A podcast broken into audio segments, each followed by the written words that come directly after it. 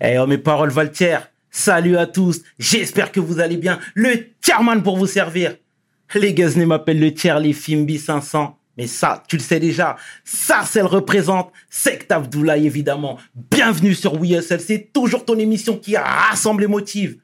Au fil des émissions, nous recevrons différentes personnalités qui viendront s'asseoir à ma table, nous parler de leurs échecs, mais surtout de la réussite. Alors, Rigo, take a seat now.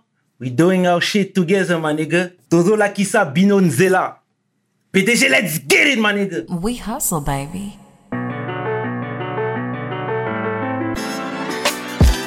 Le chairman.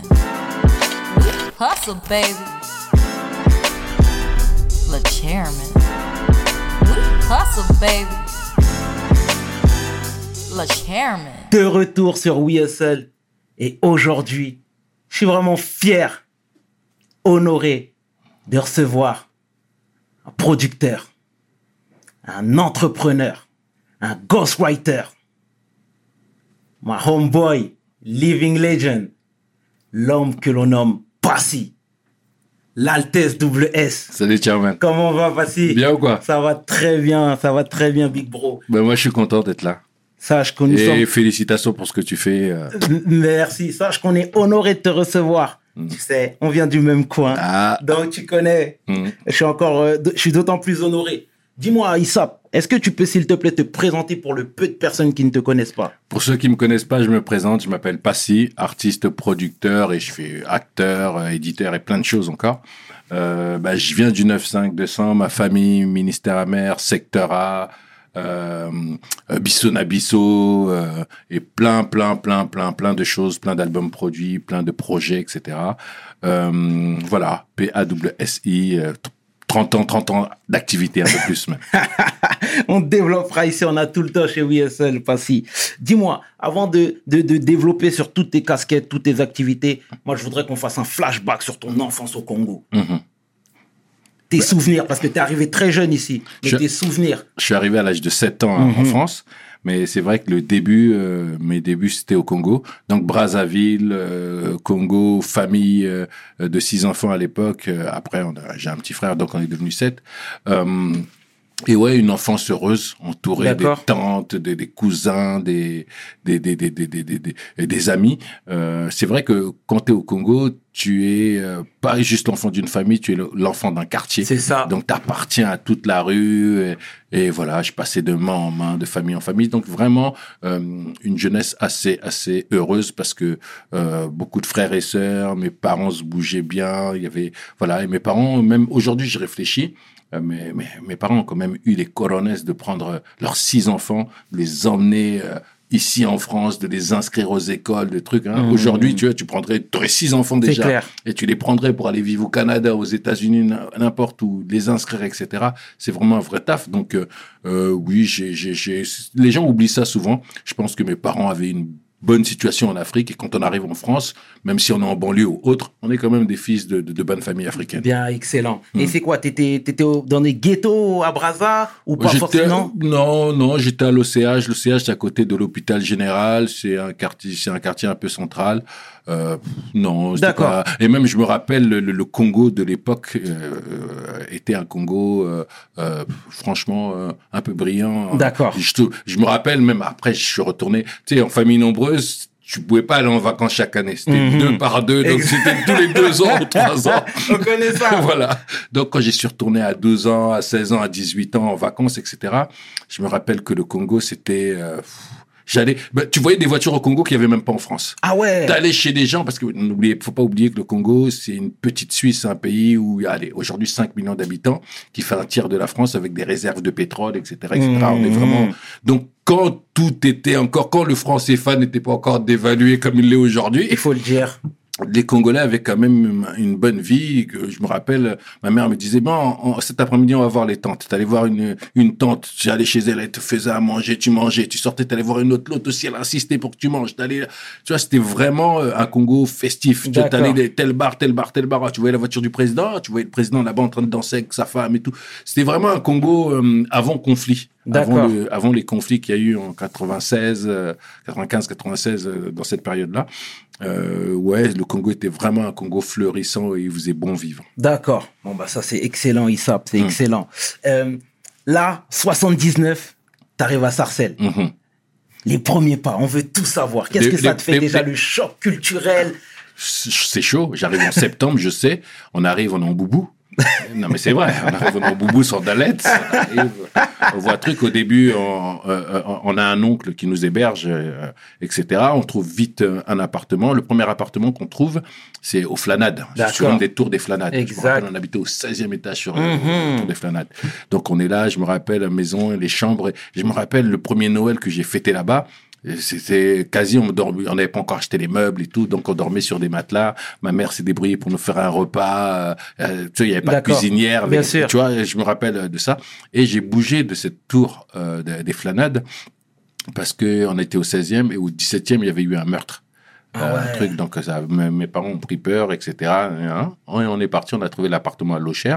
Ma mère elle disait que c'était mieux parce qu'il y avait le gymnase Mermoz derrière, l'école Mermoz juste Oui, à côté, oui, oui. Gallois pas loin pour les un peu plus grands, tu vois. Carrément. C'était voilà, donc euh, c'était donc on arrive à Locher et Sarcelles c'était pas encore Kaira, il y avait pas encore de bande, il y avait pas encore Mm. de truc, mais il y avait quand même déjà l'ancienne, c'est une cité dortoir. Les réputations des blousons Exact. noirs, tu, tel chinois qui fait du kung-fu, il a frappé un tel, les, les rockers, les je sais pas quoi, les trucs, tu sais, même les, les, les anciens, tous les anciens, les Johnny Hallyday, les Alain Delon, Ouais. des Kaira aussi. hein. À Mhm. l'époque, c'était des blousons noirs, gourmets, en moto, tu vois. Ouais, il y avait déjà une réputation de cité dortoir, quoi, Mhm. etc. Donc, on a grandi là-dedans. Et puis, il y a eu l'arrivée de la mouvance euh, urbaine, l'influence américaine, les bandes en même temps que le hip-hop, etc. hein. Et nous, voilà, on était, je pense que dans les premiers, euh, tu sais, dans les premières petites bandes, dans les Mhm. premiers trucs, on commençait à écouter du rap, on a commencé à breaker, tourner sur la tête, etc. Il y avait toute cette mouvance qui venait des États-Unis. Et avec cette mouvance, euh, il y a un film qui a fait du mal. Il y a Colors qui était passé. Colors. Oh là là. Tous mes anciens me Tout- parlent des Colors. Mais c'est simple, après Colors, chacun devait déclarer sa bande. tu vois, nous, je me rappelle, nous, on était les TAB. Au début, c'était The Athletic Breaker. D'accord. Et après, c'est TAB, c'était ah les TAB, c'était devenu même ceux qui breakaient pas TAB, c'était devenu comme un, hein, comme une gang ou les mecs du carré ou un truc comme ça. Donc euh, ouais ouais Il y avait à chaque fois trois lettres. TAB tout le TAB, temps. ouais, The Athletic Breakers. Ouais. Stomy, c'était quoi Stomy? Stomy, il était dans les B-boy gangs. B-Boy Gang. À- à Garges. ça. c'était la Ah, connexion. C'est la famille, c'est la famille. Mm. Quel genre d'élève t'étais? Parce que, voici, on a des, des, des, des gens en commun. et Mm. Tout le monde te qualifiait comme étant la tête. La tête pensante, l'intelligent, l'intellect. Ben, j'ai une mère qui est prof. Ok. Donc ma mère était prof euh, et donc euh, vous savez ce qu'on fait pour les yeux de maman. Hein et en plus j'ai beaucoup de grands frères et sœurs. Donc euh, ma mère elle a su nous maquer. Tant que tu ramenais pas le, le niveau scolaire, elle te cassait les couilles. Euh, si tu ramenais ton, ton, ton, ton bulletin tranquille, bon, te foutait la paix, etc. Mm. Et ma mère, elle savait nous mettre la pression pour tenir euh, sept enfants à la fin. C'est clair. fallait être, euh, mon père était un peu malade à la fin, donc ma mère, elle tenait bien. Donc euh, oui, pour les yeux de maman, il fallait ramener les diplômes. Donc sans trop forcer, euh, j'arrivais à passer mes classes, etc. euh, sans trop d'efforts. euh, j'arrivais et j'étais basket, foot, euh, taille après après c'est arrivé Bien. et euh, plus l'école. Donc j'étais déjà de spi, mais dans les activités, euh, euh, tu vois, le Mhm. sport, l'école, le truc, j'avais pas le temps quoi. Mais bon, c'était un peu plus dans l'amusement vu qu'il y avait beaucoup de sport. Bien et, sûr. et puis après, il y a eu cette passion du hip-hop qui est arrivée.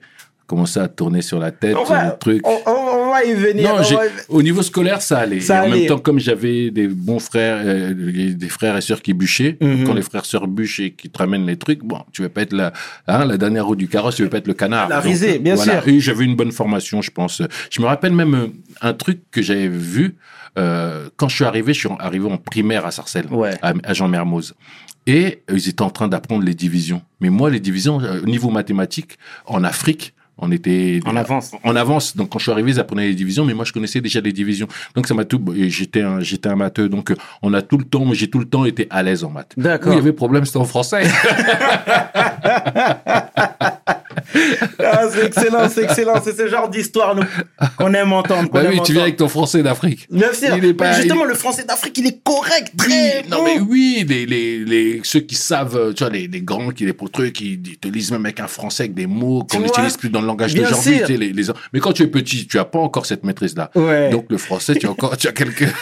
Je regardais, euh, j'étais tombé sur euh, ton ancien DVD que tu avais fait. euh, 30 ans chrono. Exactement, exactement. Il y a Ahmed Day qui te charriait, il disait Ouais. pas si, il mettait les jeans serrés, on voyait le gros portefeuille qui sortait Ouais, déjà à l'époque. ouais. Mais parce qu'on est- avec, j'avais mon gars, paix à son âme, Armand, avec qui on était, et nous, on était déjà dans des styles de ouf. On mettait jeans serrés, Timberland. Ouais. On allait acheter des grosses baskets, des trucs. On a trouvé ça sur Paris. Non, en fait, la- la- nous, le truc qu'il y a à Sarcelles, euh, avec Méga, très, on a bougé très, très jeune. Mm. On, on voyait déjà le quartier. On se disait, bon, il faut qu'on monte euh, en, en- des petits plans à Paris, euh, des petits trucs, euh, euh, petites soirées là. On- tu vois, très, très vite. Tu vois, les petits dans les soirées là, euh, Mm. que tu peux voir. Bien hein, sûr. bah, c'était nous. Euh, bah, on avait la chance, on avait les grands frères, Mm. qu'on arrivait même, même, bon, un peu plus tard, à l'âge de 15-16 ans, on arrivait dans les soirées hip-hop, etc. On arrivait à rentrer. Ah ouais. Il y avait Gilles, le grand Ouais, frère à Boubou, à- son âme. son âme, euh, qui bossait chez les Buffalo, donc qui nous laissait rentrer, parce que tu connais la réputation de Sarcelles, les mecs qui voulaient pas, ils avaient peur de nous, clair. ils voulaient pas nous laisser rentrer. et tout, donc on, on était petits dans les soirées, mais personne nous cassait les couilles, nous on était dans notre coin. Hmm. Et de l'autre côté, il y avait quand même les Bouboul, Kenzie, euh, tu vois, qui étaient les grandes chez Bien nous. sûr, bien sûr. Et, et bon, même si on n'était pas avec eux, ils savaient, euh, euh, les Bouboul, Kenzie, tout ça, c'était quand même des amis de mes frères. Bien tu sûr, vois, il y a des sûr. connexions à. Sarcelles, tu montes, tu descends, c'est ça. On se connaît.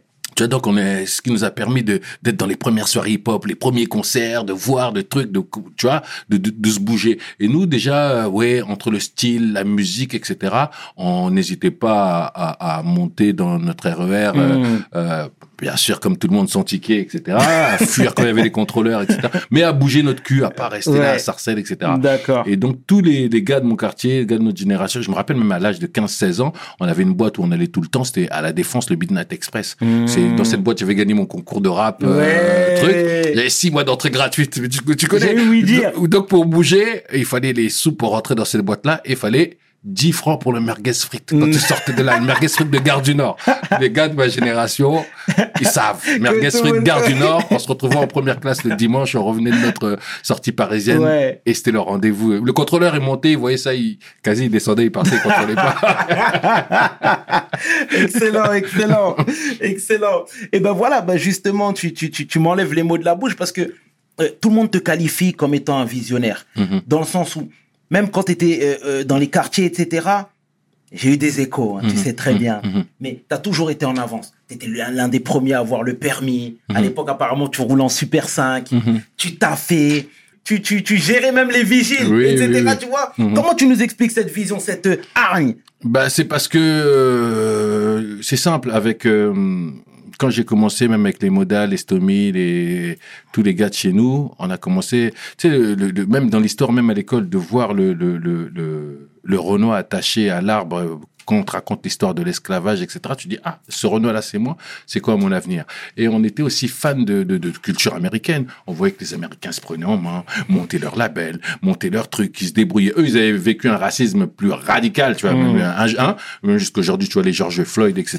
Ils avaient vécu un racisme, donc ils savaient qu'ils avaient rien à attendre de qui que ce soit qui devait faire les choses. Et nous, en France, on est dans un truc, euh, soi-disant liberté, égalité, fraternité, mais on savait qu'il n'y avait pas de gens comme nous à la télé. Nous, il n'y avait pas de Renoir à la télé. On vient d'une époque, nous, euh, où il y avait un Renoir dans, dans un ou deux Renois dans l'équipe de France de foot. Il y avait Tigana, Tigana. et Marius Trésor. tu vois? Et moi, je me rappelle, ma cousine Mpassi du Bisson Abisso, je prends souvent cet exemple parce qu'elle disait, elle disait, moi, je voulais être euh, speakerine.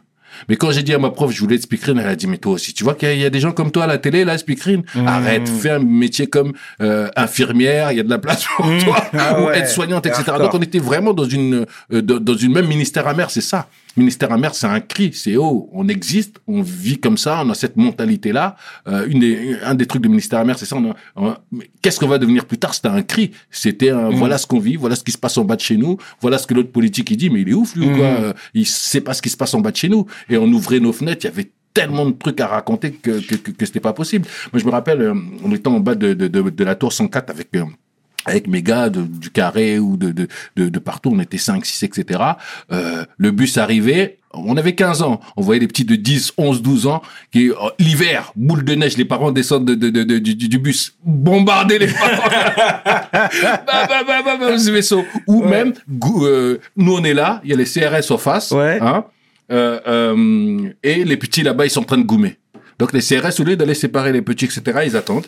Ils voient les petits goumer, papa, papa, et dès qu'il y en a un KO, là ils viennent, ils soulèvent le petit KO. Donc ils s'en foutent même du goumer. Nous on a dit, eh, on est, on est d'ici, un truc, mais on va pas, on va pas rester là, Ouais, faut ouais, qu'on ouais, bouge, faut qu'on. Bien. on- on- je crois Il y avait qu'on très tôt cette vision. Ouais, très tôt cette vision, on savait que euh, pour euh, faire des choses dans notre vie, euh, on était fiers de chez nous. Hein, tu vois, on a fait des albums 95200, la mentalité sarcelloise, tu sais, l'éducation de chez nous. euh.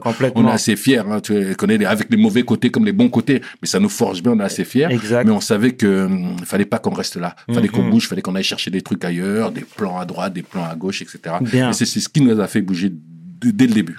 Et ta rencontre dans tout ça avec euh, Ahmed, Stomy, Moda. Ben c'est simple. Moi, j'habitais à la tour 104 là. Ouais. Ahmed, il habitait euh, à 200 mètres. D'accord. Euh, derrière le c'était quoi? C'était le c'était c'était un prise unique ça a changé les boulangeries Mhm. il habitait juste derrière là Mouda habitait euh, à, à place André Gide Mhm. juste en haut Bien et sûr. Stomy c'était un peu plus haut à la place Charcot. Charcot, voilà donc nous j'étais beaucoup avec Moda Sto- euh, Ahmed et Ahmed on faisait du basket ensemble on jouait à mer, euh, Oui. au- donc À Camus. ouais, à Camus au basket j'étais j'adorais le basket Mhm. j'étais meneur etc d'ailleurs j'ai un DVD qui se, enfin un documentaire en- euh, qui va sortir où je fais parler euh, Eddie Viator Mhm. Eddie Viator qui est devenu euh, un des arbitres les plus euh, tu vois les plus respectés de la fédération française de basket et qui Eddie Patrick Ahmed c'était notre équipe Mhm. nous on était fans des Harlem Globetrotters avant Jordan tu vois ce que je veux D'accord, dire Ok, ok, ok. donc nous, euh, notre basket, il était déjà, tu, tu, il y avait le dessin animé des Harlem Globetrotters qui passaient, Hmm. les passes derrière le dos. Donc nous, c'était le, le premier truc qui nous a envoyé vers la culture américaine, c'était le basket. Mhm. On s'est pris pour des Curry, des Harlem Globetrotters, etc. D'accord. Donc c'est pour ça que quand le rap, tout ça est arrivé, c'était normal pour nous. tu vois.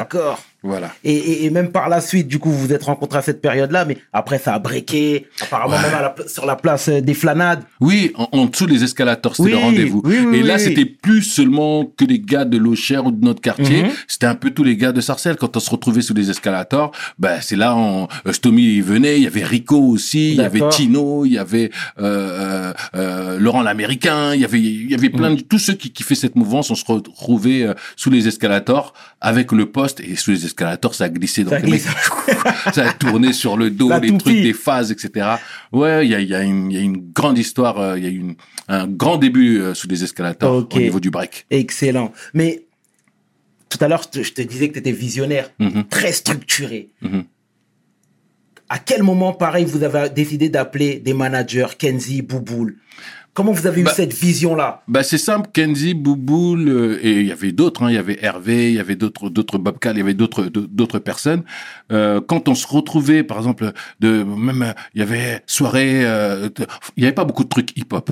Donc on savait qu'il y avait des Américains qui venaient, une journée graffiti, rap. À, à l'époque même il y avait Rap Sonic, c'était même pas Raga Sonic, Rap Sonic qui Mhm. rappait là, truc à Marne-la-Vallée. Ah, on dit comment on va faire? On trichait dans le train, en truc de sarcelle, hein, Mm. les Ah, mineurs, aller jusqu'à hein. Marne-la-Vallée, truc- on se retrouvait au truc on voyait les trucs, etc. Et donc on se bougeait par, par nous-mêmes, mais souvent dans ce truc-là, on voyait que nos grands, euh, que ce soit Kenzie, Bouboul et les autres, Ouais. ils étaient dans, leur coin, une fois, deux fois, trois fois. Et euh, ils avaient toujours un œil sur nous, même s'ils disaient rien, le respect, Bien euh, sûr. tout ça, tout ça. Donc dès qu'on a commencé à se mettre en association, à 15 ans, on a créé l'association AMER. 15 ans. Ouais, euh, c'était à la MJC, on avait la MJC, euh, les Vignes Vigne Blanches. Blanche. Voilà. Donc on avait réussi à avoir euh, notre salle, créer notre association, etc. Et on répétait tous les week-ends, tous les week-ends. Et euh, on, on bossait avec Desch, donc on, on, on allait deux fois aider Desch, donc on partait de l'Aucher jusqu'à en bas de chez toi là-bas, prendre bien sûr. Desch qui habitait à la Bien secte, sûr, exact. prendre les platines, Exact. les enceintes, les porter dans le bus. Déjà, il y a- moi, moi, je suis dans un quartier où il y avait beaucoup de voleurs. Mon La- quartier, Mon quartier, c'était un quartier, hein, où, euh, où les mecs étaient en Lacoste de la tête aux pieds, Exact, etc. Tu exact, connais le- exact, exact. le mec qui nous disait ah, arrêtez votre truc de rap là, venez vous avec nous. Non non non, c'est pas grave. tu vois? Donc on, on, euh, quand on faisait ça, ben, on croisait les bouboules, les trucs, ils écoutaient, ils nous suivaient déjà de loin, etc. Et après, dès que on a commencé un peu, un peu plus à se, on a fait notre premier concert aussi, c'était au, au Forum des Cholettes. Mhm, Tu vois mythique. Voilà. Et donc Avec là, la, la fameuse photo. voilà. Donc là, euh, ça commençait à se mousser, etc. Et quand on a commencé à passé un peu à Radio Nova ou autre, on a commencé euh, à, tu vois, euh, à, à, à se dire bon, on, on- est un peu tout seul. On a voulu de temps en temps toquer euh, aux portes du hip-hop parisien.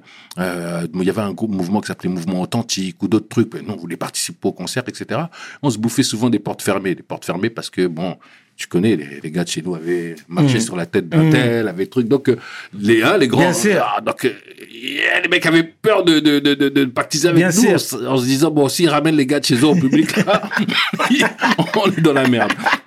Donc, on a eu beaucoup de portes fermées. Après, on s'est dit, bon, on s'en fout. On va faire nos trucs par nous-mêmes, on va se débrouiller par nous-mêmes, etc. Et quand on, on a commencé à faire ça, euh, voilà, on s'est dit, bon, il faut qu'on soit entouré. De toute façon, euh, on, on est notre équipe, mais en même temps, l'apport de, de, de, de- la, la vision de, de, de, de nos grands, de Kenzie, Bouboul, etc., peut nous apporter quelque chose. Et ils sont dedans, ils connaissent, etc. Donc, on a commencé à, naturellement, à échanger, bosser avec eux. Ils venaient nous voir de temps en temps, on répète. Ils venaient suivre, etc. Et c'est comme ça qu'on s'est professionnalisé quand on a rencontré notre premier euh, euh, producteur qui était Mariano Boeuf, paix à son âme aussi. C'était aussi par, avec Kenzie, Boubou, aller le voir, etc. Donc les premiers trucs, on a commencé à les faire ensemble. Euh, après, bon, ça s'était pas fait sur le premier album. Euh, parce que euh, Moda, Kenzie, c'était Mm. aussi, hein, Moda aussi, il était visionnaire, hein, Renaud à Mm. lunettes, là, tu Mhm, connais. il était visionnaire. Donc, ça... donc on a commencé à faire nos trucs aussi. Et après Moda, après le premier maxi, euh, Traître, Moda a quitté le groupe. Mhm. Donc avec Stomy, on a dit c'est pas grave, s'il quitte le groupe, on s'en bat les couilles, on va jusqu'au bout. Donc nous, on, a- on devait livrer un album en deux semaines, et le premier album de Ministère Amer, on l'a fait vraiment en deux semaines. Parce que avant, on avait, on avait bossé avec Moda, on, on devait faire euh, deux titres solo chacun, donc ça fait six titres, et six titres ensemble. Donc un album de 12 titres avec déjà euh, une vision sur les prochains solos. Moda qui quitte le groupe, donc il enlève ses deux titres. Euh, les six titres qu'on a tous ensemble, Stomy et moi, tu connais, on est Bien des sûr. On est fiers, on a dit Bien on s'en bat les couilles, on les dégage tous. ouais, ma frère. Et tu vois, et on a truc, donc on se retrouvait à deux semaines de livraison de l'album avec euh, un titre déjà solo fait, l'autre pas fini. Donc on s'est retrouvé avec deux titres finis, deux titres en friche et un album à livrer en deux semaines. Avec Stomy, on n'a pas dormi. On n'a pas dormi. On avait, là, on avait 17 ans, on n'a pas dormi. On a fait le premier album de Ministère Amer, le Mm. Pourquoi tant de haine, en deux semaines. Pour le livrer. Donc quand tu l'écoutes, il y a des Ouais, c'est pour ça que tu le imperfections, qualifies d'imparfait cet album. oui, oui, mais c'était imparfait, mais on mettait quand même euh, le pied, le pied à l'étrier. Et quand on s'est retrouvé à deux avec Stomy, on a dit bon, tu vois, on va sortir cet album, on va quand même aller en guerre euh, pour imposer notre marque, notre nom, notre ville sur la Mhm. carte. Et si on n'est qu'à deux avec euh, juste nos gars qui disent hein, on n'est pas assez. Donc on a rappelé euh, Kenzie, on a rappelé Bouboul, et il y a Getch aussi, DJ Getch aussi qui est venu D'ailleurs, c'est lui qui a trouvé le titre, parce que quand il a écouté le, le morceau, il a dit en vérité, mais quand j'écoute nos titres là, mais en vérité, même si on rigole, caca, ça parle de chez nous, on a de la haine quand même. hein. Pourquoi tant de haine? Et tu vois, c'est même gars qui a trouvé ce, ce- Bien, ce- ce- bien, de- bien. Pourquoi tant de haine? Ouais, on va la- l'appeler appeler l'album comme ça, Pourquoi tant de haine, etc. Pour expliquer un peu la rage que qu'on avait en étant à Sarcelles, la rage des Mhm. banlieusards, la rage du tchécard, tout ça, etc. D'accord. Et là, on on s'est remis vraiment bien avec toute euh, euh, l'équipe. On a quelques petits concerts, on avait du mal, des Mhm. trucs comme ça, etc. Et puis quand on a bossé, euh, on a évolué. Et quand on a bossé le 95200 tous ensemble, tu sens que le 95200 est beaucoup plus professionnel, beaucoup plus carré au niveau des concepts. On se prenait la tête, mais tu vois un mec comme Bouboul, un mec comme Kenzie, c'est Mhm. des mecs qui ont de la cogite, qui ont de l'expérience, qui ont des trucs. Kenzie, il avait aussi fait des études de communication. Mhm. Euh, tu vois, donc en- euh, les expériences de, de tout le monde faisaient qu'on a monté le, le- le niveau de ministère, euh, tu vois. Excellent. Moi, l'album 95-200 Mhm. est l'un de mes albums favoris. Moi, je veux que tu nous parles de la genèse du projet, tu vois, Mhm. de la pochette à la conception du projet, comment vous avez visualisé le truc, tu vois, un été à la cité. Moi, tu vois, ça me rappelle Today was a good day de Ice Ouais, Cube. ouais, tu vois ouais, ce que on était, on était de toute façon, peut-être un truc qu'on n'a pas beaucoup dit. Donc, quand je t'ai parlé de, de, de l'influence euh, américaine, tu vois, on voyait, euh, tu vois, nous, on est de l'époque de Run DMC et Aerosmith. Quand tu regardes tu- euh, de, de Run DMC, Aerosmith, de Run DMC, LL Cool J. NWA, tout ça. Et quand tu vois autour de Run DMC, le frère de Run DMC, c'est Russell Simon. Tu Exactement. vois, qui déjà depuis longtemps, la différence entre le hip-hop américain et le hip-hop français, c'est que dès le début, ils sont pris en main, ils n'ont pas couru après les maisons de disques, ils ont créé leur radio, leur réseau, etc. vrai. pour pouvoir être indépendants. La vrai. différence avec le hip-hop français, c'est que quand on a commencé à briller, on a vite été récupéré. Il fallait passer par les maisons de disques pour, exi- Mhm. pour exister. Moi, il y a un truc que je critique encore jusqu'aujourd'hui, c'est que les rappeurs, on est de cette génération, on a été très très cons de pas pouvoir s'unir. C'est un peu comme les histoires de quartier. On va Mhm. pas s'entendre de tel quartier, on va pas s'entendre avec telle ville. On a été con parce qu'on a créé un business qui a nourri ou qui a révolutionné toute la France et on n'a jamais été assez solidaire pour le créer ensemble, pour laisser les, les trucs de côté, Mhm. pour créer des syndicats, créer des trucs. Il y a des syndicats partout. Il y a un syndicat pour le rock, il y a un syndicat pour le champagne. Il y a que dans le rap où c'est no man's land. Et ce problème-là, ça a fait la richesse des maisons de disques, des radios, etc. Tu le Parce penses que on a- sincèrement ça? Quoi? On aurait fait une radio où euh, c'était que moi, moi, il arrivé un moment, j'avais, j'avais voulu envoyer le truc à, à tout le monde, hein, mais à- à- j'avais, j'avais dit, euh, j'avais vu, il y en avait qui étaient assez chauds. J'en avais parlé à Kerry James, j'avais dit bon, c'est tout simple, on fait le classement des professionnels. Vous là-bas, la Mafia Qu'un Free, vous envoyez une note sur tel album. Nous, au secteur A, on envoie une note sur tel album. Marseille, ils envoient une note pour, sur tel album. Un tel euh, Boulogne, ils envoient une note sur euh, tu habites Boule ou les gens de Boulogne Mm. envoient une note sur tel album, Ouais. etc. On met toutes les notes, c'est mathématique. On fait la moyenne, ça fait la, la- la moyenne pour tel album. Si on arrive à dire, à instaurer un classement des professionnels de cette musique-là, ce classement va être la Bible. Et ce classement va influencer tout, les radios, les ma- magazines, etc. Mhm. Mais c'est un classement, euh, tu, tu sais, mathématique. Hein euh, euh, Ayam et tous ceux, la Funky tous ceux-là, ils ont envoyé leurs notes. On met. SNI, ils ont envoyé leurs Est-ce notes. que, est-ce que tu on met. est-ce que tu penses que c'est trop tard là? Ben, je sais pas si les nouvelles générations sont capables de faire ça ou nous, etc. Mais il y a, il y a des états d'esprit où les gens veulent pas se mélanger. C'est Mhm. l'ère du clash, etc. nanana. Moi, malgré tout, euh, bon, après, je, on rentre pas dans les histoires. Bien on sait d'où on vient, les caractères, les égaux, etc. Mais euh, je pense que les gens se délectent de taper dans le, de- sur le sur le hip-hop. Demain, on aurait, enfin, on aurait été super intelligent. Même nous, hein, nous, on s'est clashé avec les NTM, on s'est jamais entendu, on n'a jamais, à part une fois, j'ai Coolchen quand même qui est venu sur le sur avec son groupe Enhancer sur sur euh, un projet à moi qui était dealer de hip-hop rock. Mhm. À part euh, ce côté-là où on a été un peu plus mûr, plus intelligent, on a souvent été dans la gaminerie. Bah, la gaminerie, c'est pas le business. La gaminerie, ça vous nique le business. La gaminerie fait que c'est c'est c'est c'est les radios qui sont et les maisons de disques qui sont patrons d'une culture euh, qui n'est pas forcément leur passion. Mhm. Tu vois, moi, je, je, je cracherai jamais sur les radios parce que c'est le biz, etc., etc. Clair. Mais Skyrock, qui devait, qui est Skyrap, normalement, n'a mhm. jamais mis Skyrap. Skyrock, il continue, etc. Mais c'est quand même eux les numéros un. Et tu peux pas leur reprocher de pas avoir euh, euh, euh, euh, profité de l'émergence de cette musique. Tu vois, ils ont profité, ils ont été là, etc. Bah, bravo, etc. Mais c'est des choses qui, quand même, euh, on aurait été tous ensemble, on aurait pu un petit peu plus influencer. Euh, on aurait pu influencer les maisons de disques, on aurait pu influencer des trucs, on aurait pu Mhm. influencer des magazines. Si on parlait d'un même point, tu vois, d'un même truc, et on n'a jamais réussi à le faire. C'est un peu, ça colle aussi aux banlieues, ça colle aussi à la communauté renois. Mhm. Tous ces trucs-là de, de, de manque d'entente ou de clash entre nous fait que, ben, toi, c'est simple. Quand t'es avec tes gars, si j'ai envie de t'embrouiller, je vais réfléchir à deux fois. Si Mhm. t'es tout seul, on vient à deux, trois, on te soulève. Bien sûr. Bah, c'est- le truc, hein. Ah, Ce que tu fais avec un point, avec le doigt, tu peux pas fa- pas faire la Mm, même chose. mm, mm, Et ce point-là, c'est ce qui nous a manqué dans le, dans le hip-hop. Moi, c'est ma vision. D'accord. Tu vois, donc euh, les gens kiffent, les clashs, etc. Mais moi, quelque part, je suis un passi- passionné de cette musique-là. Bon, euh, ça me fait rire un moment, mais pas totalement, quoi. Tu vois, D'accord. je, je suis pas là dans un truc de bisounours, etc. Mais dans un truc euh, où euh, on aurait été un peu plus unis, euh, on aurait donné cet exemple à, à nos petits qui nous suivent. Ben, je pense qu'on serait, il y aurait moins de clash, moins de trucs, et on contrôlerait plus notre musique, et il y aurait plus à gagner pour des émissions comme la tienne. Bien sûr. Pour- regarde le nombre de disques qu'on a vendus depuis qu'on a commencé. On Ouais. a vendu. Il y, avait une émission sur TF1 avant même qu'on des disques qui s'appelait HIP HOP D'accord. avec laquelle on a tous appris à, br- à briquer. Et j'adore dire quelques, plusieurs millions de disques vendus après. On n'a même pas une émission, jusqu'aujourd'hui, hein, sur une des trois plus grosses chaînes de France. Mhm. Alors qu'on est la musique qui vend le plus. Mais c'est pourquoi? Parce qu'en face, ils veulent pas. Et même s'ils veulent pas, on s'en fout. C'est à nous de créer, c'est à nous de nous imposer. Et ça, on n'a pas réussi à le faire. Ouais, c'est- bien dommage tout ça. Mm. Et, et, et- et pour en revenir, euh, euh, Passy, à la, à la genèse du projet. Les- Comment- ouais, on revient à la genèse quoi- du projet. Non, mais c'est We Hustle, hein, c'est pas Ouais, grave, ça, ouais. t'inquiète On pas. revient à la jeunesse du projet ministère amer. Bah, beaucoup, beaucoup de préparation. Donc là, on avait l'équipe qui est, comme je comme je t'ai dit, on avait l'équipe qui était monté avec donc euh, euh, Getch, euh, Desh aussi derrière, euh, euh, Bouboul, Kenzie, euh, Bob Cal, euh, Stomy, moi, etc. Et donc là, euh, euh, de Sarcelles, on allait à Villers-le-Bel, à la ZAC, chez Getch. Euh, chez lui, on commençait à, à préparer des trucs, à sampler des trucs. À, à, un Getch, il nous faisait des trucs, il faisait écouter des trucs qu'il a, qu'il avait travaillé.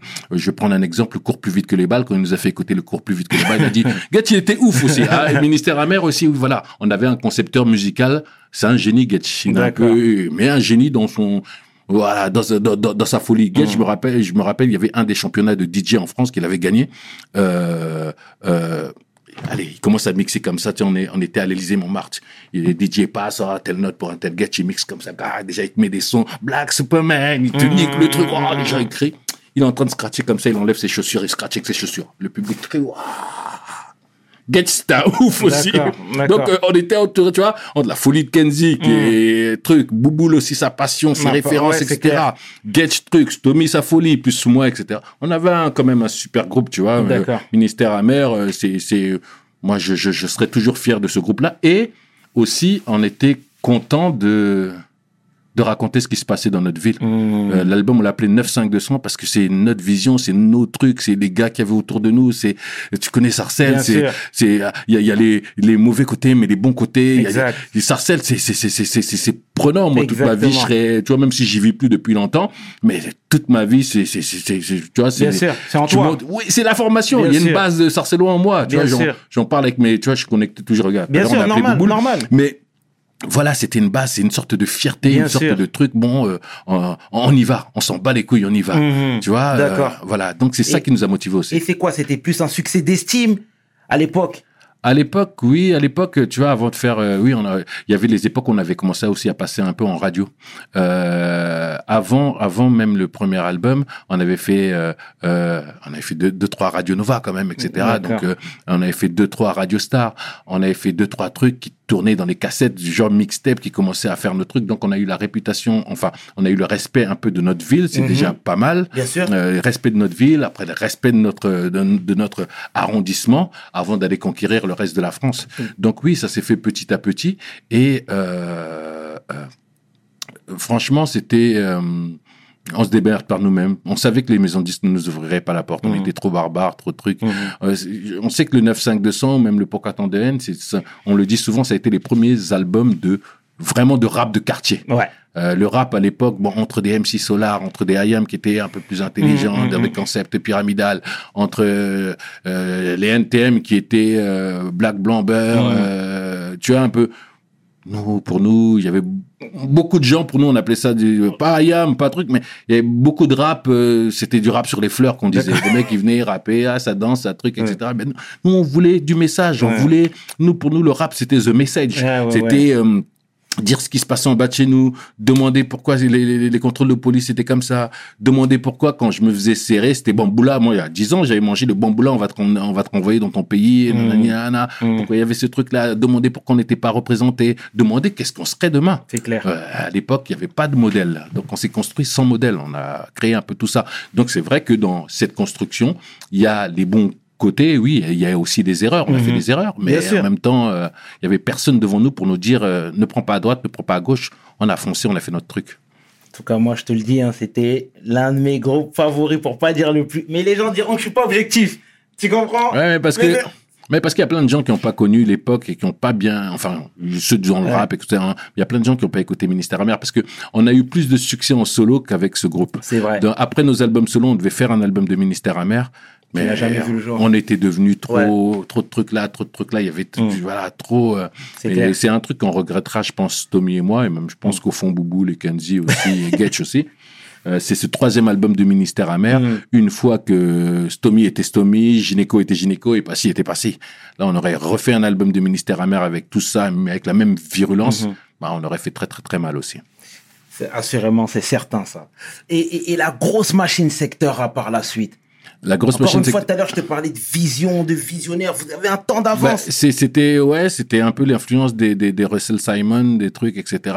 Euh, des, des, des, euh, euh, tu vois, même sur le 95200, Mm. par exemple, j'ai oublié, euh, même le concept de la pochette, au final, donc il y avait les connexions, Kenzie qui, était bien connecté avec Thibaut de Longeville, avec qui il avait été à l'école, avec qui ils avaient un, un, et la conception visuelle, c'était la première fois qu'on l'a donné à quelqu'un. Mm. Euh, tu vois, par exemple, quand tu vois le- le- le- l'album, le, le premier disque, le premier maxi traître, le logo, le savoir est une arme. Maintenant, Mm. je sais que tout le monde emploie, ils savent pas que ça vient de ministère amer. Mm.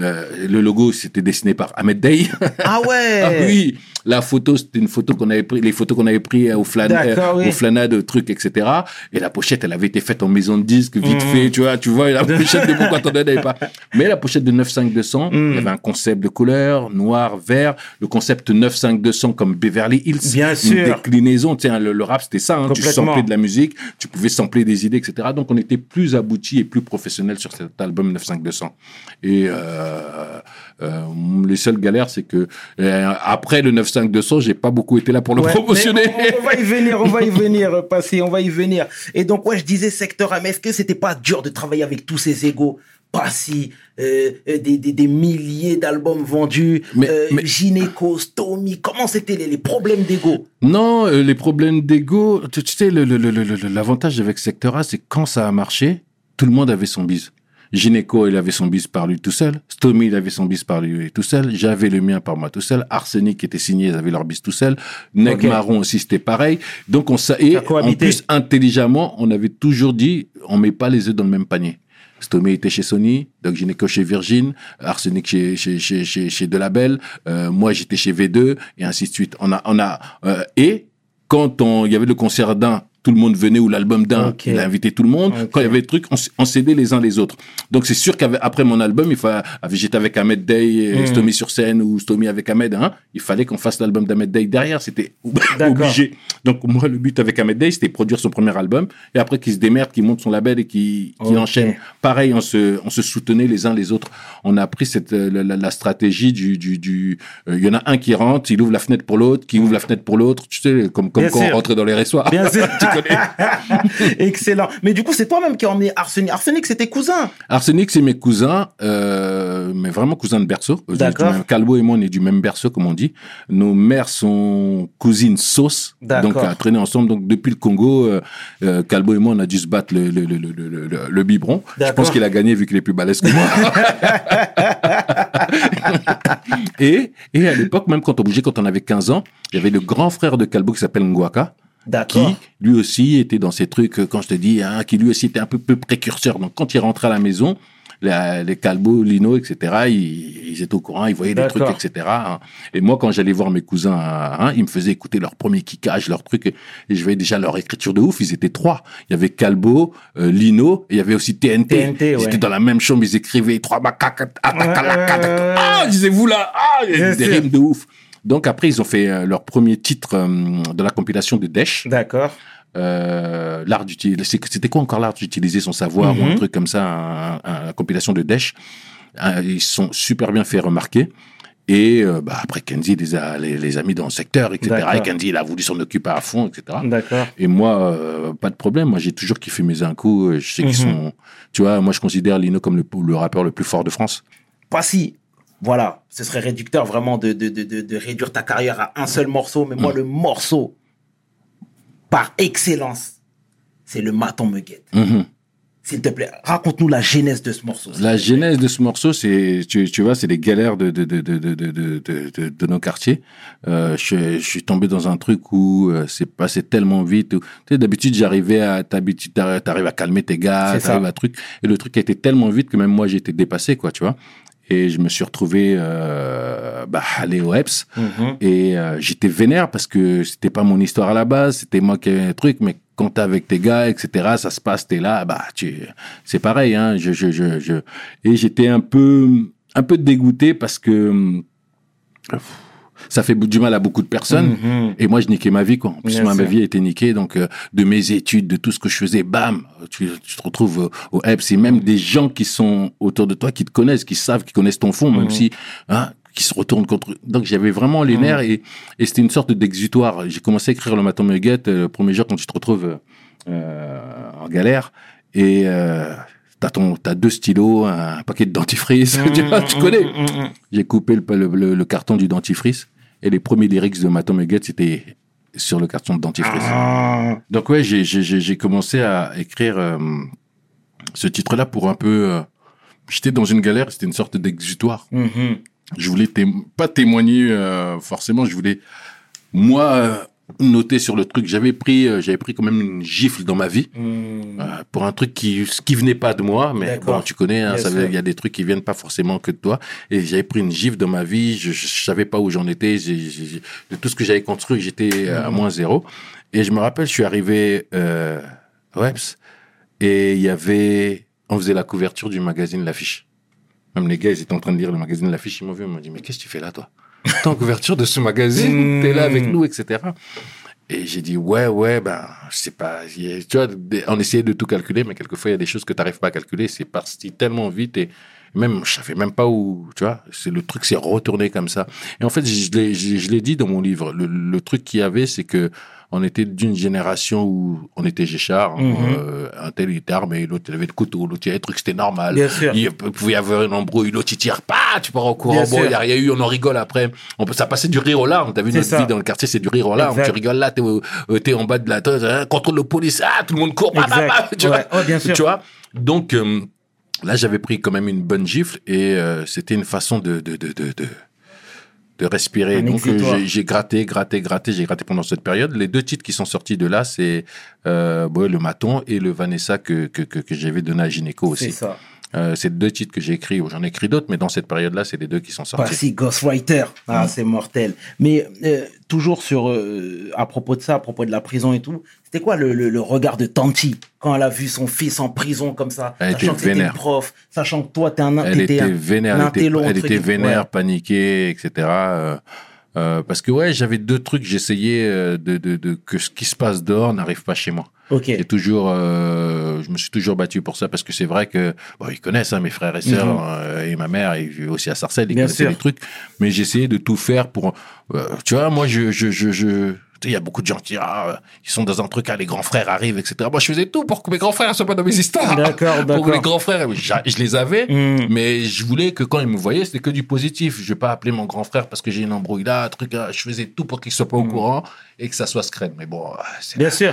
ils ont eux-mêmes des potes qui sont les frères d'un tel, ils venaient à la maison, ils me disaient, oh, c'est quoi ton truc là? Je prenais des coups de pression à la Bien maison sûr. de temps en temps parce que il y avait telle histoire, telle histoire de la street, etc. Donc j'ai toujours tout fait pour que, aux yeux de mes frères et de mes sœurs, je sois quand même assez propre. Ils savaient que je traînais, ils savaient, ils Mhm. connaissaient le tchékar, ils vivaient à Sarcelles. Mais voilà. Et là, c'était un échec. D'accord. Le fait de me retrouver derrière. euh, J'avais toujours flambé avant. Ouais, moi, je suis jamais béton. Moi, je m'en Mhm. fous. Moi, je vole pas. Je fais pas de trucs. hein, je vais à l'école. hein. Hmm. Mais regarde, là, tu connais chez nous, tu peux pas prévoir. hein. C'est ça, exactement. Donc ouais, c'était une grosse déception de voir aussi T'en as parlé aussi sur, euh, excuse-moi de te couper la parole, frérot, c'est que t'en avais même parlé dans, dans 79 à 99, Mhm, tous ces diplômes que j'ai pas conquis, Ouais, tout ouais, ça. ouais. Ouais, ça, ça m'a niqué ma, ma, ma scolarité. Je, je me rappelle à cette époque-là, T'as fait en- combien de temps déjà? Euh, j'ai pas, j'ai fait six mois et j'ai eu un non-lieu parce que quand ils ont bien vu tous les trucs, ils ont bien vu que que ça venait pas forcément de moi et que tu vois, D'accord. au contraire. Et euh, ouais, ça m'a niqué ma scolarité. J'étais, je me rappelle, j'étais euh, j'étais en BTS en action commerciale. Mhm. Euh, j'avais fait trois ans d'internat avant, euh, toi, et, et je voyais, je je jouais pour faire un BTS ou enfin pour finir mon BTS et pour voir ce que j'allais faire après. Et ça m'a ça m'a stoppé net. D'accord. Quand je suis sorti de là, euh, bon, j'étais interdit de chez nous, donc euh, j'ai filé habiter à Lyon Ok. pour respirer aussi et, Ouais. et en même temps. Et en même temps, le rap à l'époque, ça ne rapportait pas. Le rap, on avait beaucoup de galères. Ministère amer, c'était attaque de ci, mauvais Mm. truc de là, nanani. Nous, on savait qu'on avait un truc puissant, mais on l'avait pas transformé commercialement encore. Nous, on était les vilains petits canards du rap, quoi, Mhm. euh, à qui il fallait pas ouvrir la porte, à qui il fallait pas, ainsi de suite. Les concerts qui se passaient à l'Élysée Montmartre avec tous les rappeurs, on, on ne mettait pas dedans, les rap attitudes, hein. Donc, on, s'était vite dit, on va créer notre propre truc. Et sorti de là, j'ai eu besoin de respirer parce que euh, de nous battre, de nous battre, de nous battre tout le temps et de pas forcément gagner. Euh, même ma nana de l'époque me disait, euh, qui elle faisait ses études, vas-y, fais tes études, trouve un métier. Tu vois, Ouais, même sûr. mes parents, trouve un métier. Bien sûr. Je l'ai dit dans Bien un, sûr. trouve un métier. Même mes parents me disaient, c'est quoi, tu vas faire de la musique? Ah, votre musique là, vous insultez la police tout le temps. Ah, toi aussi, ah. Tiens, maman, ton dit, tu vois, et j'avais calmé ma mère, même avant tous ces trucs-là. J'avais dit, bon, tiens, ça, c'est ton diplôme. Le bac, quand j'avais été à l'internat, c'était un, un brevet de technicien en agronomie et agriculture, parce que ma mère, le rêve d'Afrique, oh, on va rentrer au pays, il y a des terrains, si tu deviens ingénieur agronome, c'est comme un médecin pour la terre. Tu peux dire, là, on construit, là, on plante ça, là, on plante ça. C'était un peu le rêve de ma mère. Elle était Mm. prof. Tu vois, l'agriculture, on en parle encore jusqu'aujourd'hui. C'est aussi un des trucs du développement de l'Afrique de demain. Donc, Mhm. elle avait aussi cette vision-là. Et moi, je savais pas quoi faire. J'avais la passion de la musique. Il a dit, OK, je vais te prendre ton diplôme. Je lui ai ramené son diplôme et je lui ai ramené le premier maxi traître en même temps. À- avant mes 18 ans, euh, à 17 ans et demi, j'ai dit, tiens, ça, c'est ton diplôme. Et tiens, ça, c'est mon truc. Ah! Tu vois, elle pouvait rien dire. Tu vois, c'est comme ça que je lui ai rentré le rap. J'ai rentré mon premier disque de rap en même temps que le bac. C'est-à-dire que là, elle pouvait rien dire.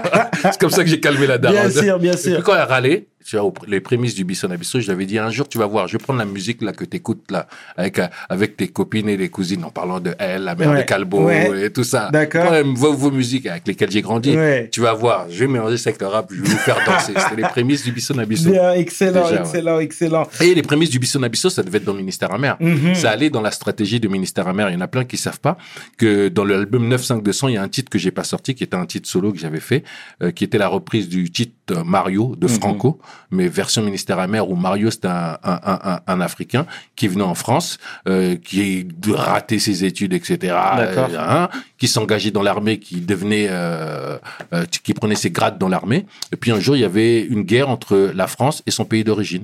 Mhm. Et donc, il se retrouve, on le balance euh, euh, euh, en, en Afrique, etc. Ah, il fait la guerre, etc. Bam, bam, il se retrouve avec son arme face à son zinc. Ah ouais. Et je lui disais, Mario, tu fais quoi? Mario Nalembier. C'était ça, c'était... Tu vois, c'était... c'était. Celui-là, il devait être dans Ministère amer dans l'album 95200. Et quoi, c'est un problème? Pourquoi vous l'avez Bah, pas les, les, les ayants droit m'ont pas donné les autorisations. J'ai demandé aux ayants droit, ils m'ont pas donné les autorisations. Donc ça, ça allait aussi dans la stratégie ministère amer, dans notre façon de réfléchir. Au lieu de copier tout le temps ce que font les Américains, Bien sûr. notre rap français devait nous ressembler. Donc euh, avec une touche africaine euh, pour euh, euh, ceux qui étaient africains, euh, Mhm. Kenzie, Boubou, le- euh, Kenzie, moi, Stomy, etc. Une touche aussi antillaise. Soit Ouais. les dealers de zouk. Pour, on a grandi à Sarcelles. Les. Sarcelles, c'est quand même, il y avait des concerts de, de, de, de, de zouk au lac Bien de Sarcelles. ah oui. C'est la ville de Cassave, euh, Moradel, Bien tu vois, tu, tu as une grosse communauté entière, on s'appelait tous Timal. Donc, euh, Exact. euh, moi, mes albums dealer de zouk, c'est c'est mon album de zouk que j'ai pas pu faire. On a tellement dragué dans nos soirées. où- Nos soirées, ça passait du rap vrai à la musique africaine, au vrai. zouk. Les gens me disaient souvent pourquoi dealer de zouk, pourquoi? Mais c'était logique. C'est- logique quand tu grandis dans le, chez nous Bien là, c'est logique. Bien Euh, sûr, bien tu sûr. vois, euh, moi je me rappelle, bon, je, je le maîtrise plus, mais arrivé à un moment, je parlais créole. euh, Ah ouais? à Sarcelles, on parlait. Ah euh, ouais, il y a une grosse communauté, hein je traînais avec mes potes Jean-Luc, etc. Ouais. J'allais chez mon pote Jean-Luc, etc. Et sa mère me disait, non, non, non, quand vous venez ici, je vous parle que créole. Mmh. Ils me servaient nos rhums. Les premiers, les, quand on se retrouvait dans la chambre, de- les premiers Nintendo, on jouait Bien dans les chambres des potes. Bah, La, la daronne de Jean-Luc, elle était, elle nous parlait que créole. Ah, Que créole. ah, c'est terrible, Donc, excellent. euh, tu vois, Excellent. donc c'est normal que j'ai fait un dealer de zouk euh, par rapport à cette éducation et mes potes avec qui j'ai traîné. Et et- et- et t'as toujours également eu, Passy, cette conscience politique, Mhm, tu vois, à travers Bissot. mhm. Raconte-nous, si tu veux, cette genèse. Pourquoi t'as eu cette be- ce, ce besoin-là de conscientiser à travers ton art? Parce que c'était, euh, c'était le, le, le- quand on prenait le micro et qu'on, hein, c'était euh, pour des gens comme nous, euh, un- une des seules façons de parler. C'était pour moi le rap avant, je le dis souvent, c'était du journalisme de rue, raconter ce qu'on vivait et demander si c'était normal. Hmm. Demander si c'était normal d'avoir euh, euh, ces contrôles-là, si c'était normal que ça tire en bas de chez nous, si c'était normal de tel goumet, si c'était normal que, que à l'époque Pasqua vienne et donne cette loi et nous, tu vois, c'était une façon de, de, de, de aussi euh, représenter les nôtres, de aussi dire ce qui n'allait pas, de aussi rêver d'un avenir meilleur pour nous. Nous, on n'avait pas d'avenir, c'était pas Mhm. écrit. Nous, on était euh, donc dans des cités dortoirs, donc euh, euh, euh, notre avenir, c'était on devait juste rester prolo, on devait juste Mhm. rester dans des dans des quartiers, juste non, nous on voulait pas, on rêvait grand, on voulait aussi devenir patron, on voulait aussi voyager, etc. Il y en avait pas comme ça comme nous. Donc ministère amer, c'était un cri, oui, politique, politique, oui. Le rap était politique avant. Euh, tu écoutes le rap d'Ayam, euh, certains raps sont politiques. NTM, c'était politique.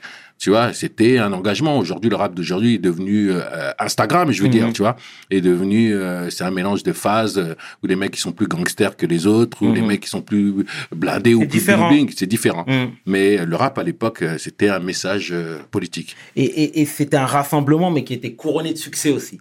Oui. Tu vois? Oui, oui, oui, couronné de succès. Et en même temps, c'était... euh, euh, quand t'écoutais un rap d'AM, tu connaissais la température à Marseille. Mhm. T'écoutais KDD, c'était Toulouse. T'écoutais NTM, c'était Saint-Denis. T'écoutais... Tu vois, c'était une sorte de façon de communiquer, etc. Bon, ça a été récupéré commercialement, mais c'était un engagement. C'était à l'époque aussi... euh, il y avait déjà des bavures. Il y avait SOS Racisme. Mhm. Et c'était une époque où on rêvait de, de la France de l'an 2000, où il y avait beaucoup plus de rêves. Où on disait, non, l'an 2000, il va y avoir des voitures qui volent. Bien sûr. En l'an 2000, on va être, non, en l'an 2000, ce sera plus, ah, liberté, égalité, fraternité, Ouais, ouais, ce sera ouais. mieux. En l'an 2000, ils vont mieux nous accepter. En l'an 2000, il y aura plus de racisme. En l'an 2000, regarde, en l'an 2020, C'est clair. il y a des, hein, il y a des Adama Traoré, des, des George Floyd des États-Unis, etc., etc. Non, ben, nous, on rêvait que Mhm. la situation change. Et- Tu vois, moi, par exemple, aujourd'hui, euh, même dans les, dans, dans les manifs de Gilets jaunes, Mhm. il, euh, il y a souvent, on m'a dit, mettent le titre émeute. C'est rien, c'est rien, tin, tin, tin. tu vois. Et, vrai. Et moi, je me dis, mais bon, c'est, c'est les gilets jaunes qui ont Mmh. repris ça. C'est-à-dire que notre situation de banlieue à l'époque où on râlait, que c'était pas normal, que c'était des zones de non-droit, ça s'est étalé à toute la France. C'est clair. Ça veut dire qu'il y a même des médecins qui vont aller râler, ils vont mettre émeute, ils vont avoir envie de brûler ou le sacrifice de poulet, ils vont le vivre. Mmh. Euh, en médecin, avocat, euh, les infirmières qui râlent, ils vont truc à doser, truc. hein. Mais c'est devenu c'est compliqué. Donc Ouais. c'est un message qui peut-être a été critiqué à l'époque, mais qui au final touchait tout le monde. Mhm. Tu vois, le mal de ces banlieues-là a, a découlé sur toute la France. Donc euh, moi je me demande quand est-ce qu'on va régler ça. Mhm. Et quand je parle euh, avec des gars, bon, maintenant on est connecté, on est grand, on a des gars, euh, des, des politicards, des- des- des- des- on connaît des députés, des sûr. gens qui ont qui sont passés à droite, tu vois, qui Bien sont sûr. qui ont fait leur truc dans leur politique, avec qui on, on a bossé ou grandi ou autre. Et, et la réflexion est plutôt, euh, oui, c'est des zones de non-droit. Euh, le- vous vous criez, vous croyez que les gens étaient pas au courant, les gens sont au courant et ils le font sciemment. Il faut Mhm. qu'il y ait des pauvres pour qu'il y ait des riches.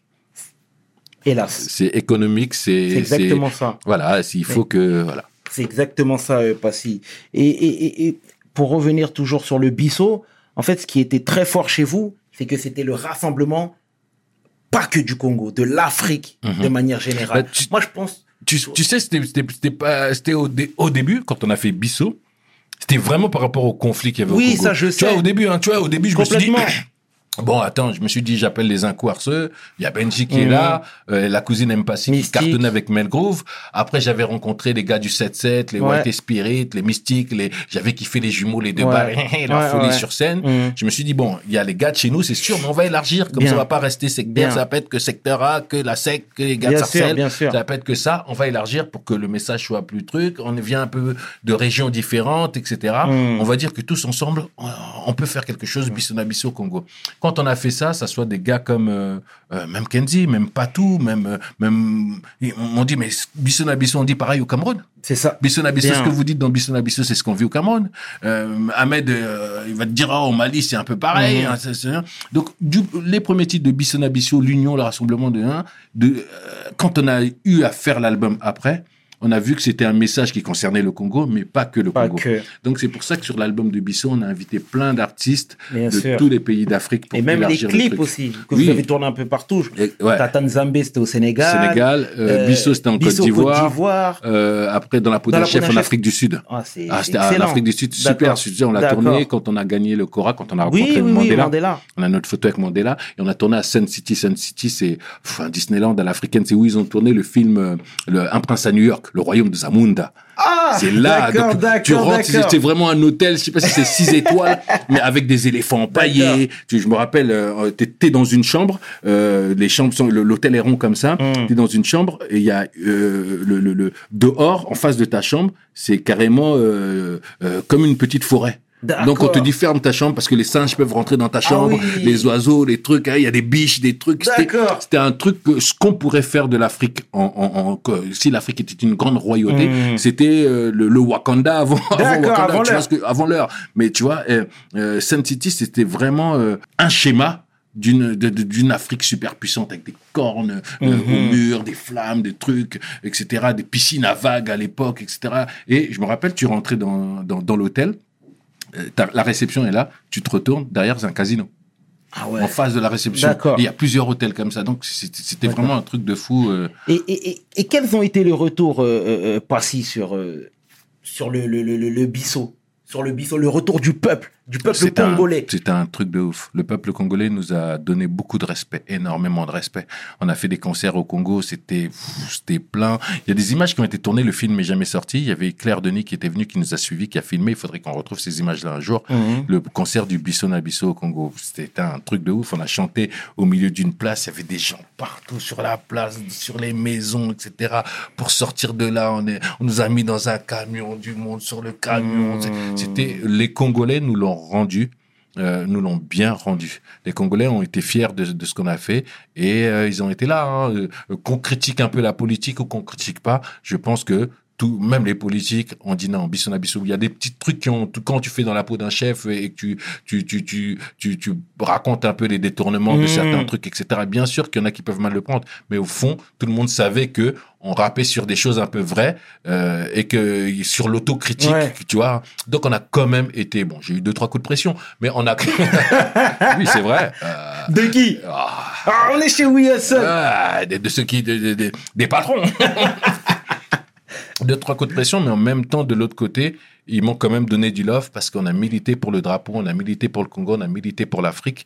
Et, et, et- et ça, ils nous ont quand même euh, accueillis bras ouverts. Et euh, le Congo, c'est, c'est, c'est, c'est- c'est- le Congo, la France, c'est comme euh, papa et maman. Mhm. Tu peux pas, moi, pour moi, je peux pas me séparer ni d'un ni d'autre. Je suis très fier de, de, de, de, de, de ma vie en France, etc., de Sarcelles, de rap, du, de, Mhm. de ce que j'ai fait ici en France. Mais je pourrais jamais oublier ma terre natale. Et quand je vais au Congo, je, c'est, c'est un bain de, Et, de, et, et- et tu pourrais, toi, te, t'installer en Afrique? Parce qu'aujourd'hui, on voit des artistes comme Youssoufa, J'ai failli. Gims. J'ai failli, j'avais un projet de monter un grand studio, le grand studio panafricain de la musique à Brazzaville. D'accord. C'était mon grand projet. C'est C'était quelle année à peu près? Euh, il y a une dizaine d'années. Euh. J'avais même emmené M6 là-bas, on avait filmé, etc. Euh, Il y avait le projet qui devait se monter. J'ai eu quelques galères, donc ça n'a pas pu se faire et ça m'a, tu vois, j'ai pris un petit coup quand même. euh, D'accord. euh, voilà. Mais je, je, je, je, je- j'ai, j'ai beaucoup euh, rêvé, pensé à aller m'installer, à aller faire des choses. Mais euh, notre Congo-Brazzaville, euh, le système est- va un peu toujours dans un sens, quoi, tu vois. Et donc, où tu bosses avec les politiques, tu pactises, tu pactises et tu rentres carrément dans, dans, dans le mouvement, Mm. Ou tu es à côté. moi, je m'en fous. Moi, je voulais être avec tout le monde, que je voulais être avec le peuple, et ça n'a pas l'air possible encore. Ou tu es à droite, ou tu es à gauche, et ça, ça me saoule, moi. Et toi, un Bisson re- à Bissau, quand on a fait Bisson à Bissau, c'était pour tout le monde.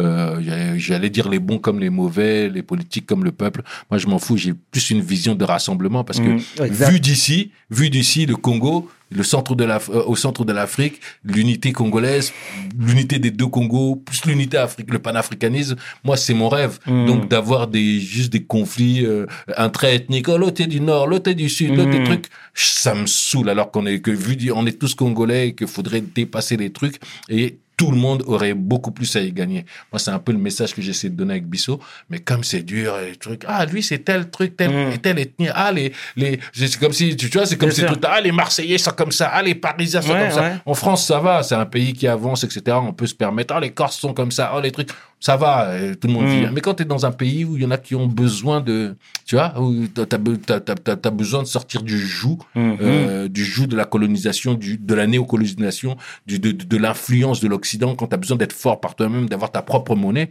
Moi, c'est mes rêves, d'être dans des trucs où on dit oui, merci le franc CFA, oui, la France, oui, hein. Ça me fatigue un peu. Tu vois, D'accord. je pense que euh, j'aurais eu certaines paroles où il y en aurait qui auraient eu, Bien qui, sûr. qui auraient, tu vois, au Congo, Mm. il y en aurait peut-être certains qui auraient envie de me mettre à gauche parce que je, je, je joue pas forcément le jeu à fond. Ouais. Mais euh, quand j'arrive au Congo, euh, euh, si je, quand, je, quand, quand je fais des trucs, s'il y a le président, je respecte papa président, etc. Hors des trucs, un- parce que c'est la génération de mon père. Mhm. D'ailleurs, il veut le président euh, Sassou, euh, ne, ne, ne, je l'appelle pas Monsieur le Président, il veut qu'on l'appelle Papa Président parce que c'est c'est vrai. Euh, au Congo, on n'est pas beaucoup. C'est il est président aujourd'hui, mais il a connu mon père et sa femme a connu ma mère. Euh, ils ont été dans les mêmes écoles. Ah bon Tu vois ce que bah, c'est au Congo, il y avait par exemple une, une école. Donc, je comprends plus- mieux pourquoi c'est un peu plus difficile pour toi là. Bah oui, Ouais. non, mais, mais, mais, mais même, euh, je- je- bah, il y, a, il y a un des ministres, c'est mon cousin. Après que tu sois d'accord politique ou pas politique avec lui, etc., mais ça reste ton cousin. Euh, c'est, tu vois, donc par Mm. respect, moi, quand j'y vais, euh, hors politique, je vais, je vois. Quand il y a D'accord. une action à faire avec le gouvernement, pour le peuple, et la dernière, que, la, la- la dernière fois, Action. par exemple, on a fait un truc, il y avait les jeux de, de, de, de, de- les jeux euh, d'Afrique qui se déroulaient au Congo. Ben, j'ai été, j'ai participé, j'ai fait les trucs, hein, hein, j'étais avec plein de gens d'ici, des sportifs d'ici, etc. Hein, on a vu le truc officiel. Quand il y avait le boss, on venait serrer là. Tu vois, je le fais le truc, que tu sois d'accord ou pas, je m'en fous, moi, politiquement. Mhm. Moi, je fais ça pour le peuple. Et moi, mon rêve, c'est que euh, ceux du Nord, ceux du Sud vivent tellement, et de l'Est, de l'Ouest vivent tellement bien ensemble que le Congo soit puissant, qu'il y ait une fierté congolaise et une fierté même africaine qui va au-dessus de ça. Donc, les petites guéguerres, moi, c'est pas un truc qui me, tu vois, ça me, voilà, c'est le seul petit. Mhm. Mais sinon, j'adore mon bled et j'aimerais tellement, il y a tellement de trucs à faire. Mhm. Mais il y a tellement même de talent. Moi, il y a beaucoup de gens qui se plaignent.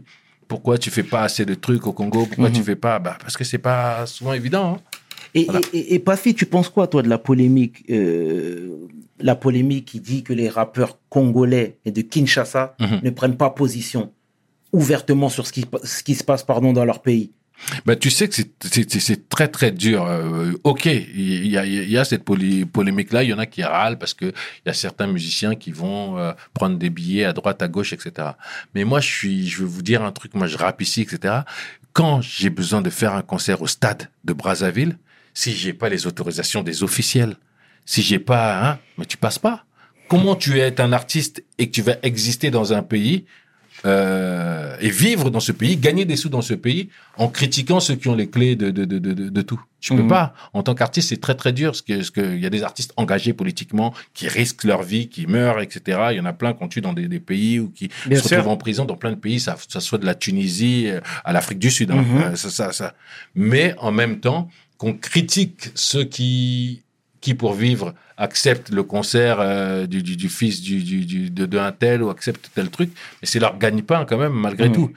Donc ils pourraient dire euh, ok j'accepte pas, ok c'est de la politique j'y vais pas. Mais est-ce que ceux qui posent les questions là c'est eux qui vont les payer, c'est eux qui vont s'occuper de leur vie, c'est eux qui vont s'occuper de leur famille, c'est eux qui vont s'occuper de leur art, ou ce, ce, ce chanteur ou rappeur doit plus rien faire parce que la politique n'est pas bonne et mourir ou aller travailler à l'usine ou aller travailler dans les champs pour gagner sa vie? S'il peut chanter, etc., il doit chanter pour le peuple. Normalement, les artistes, même si l'engagement est important, Ah, il est mais un artiste doit, oui, c'est important. Mais euh, moi, je sais tout ce que j'ai fait, en- tout ce que j'ai fait en Afrique. Si Mhm. t'as pas les officiels, tu fais pas.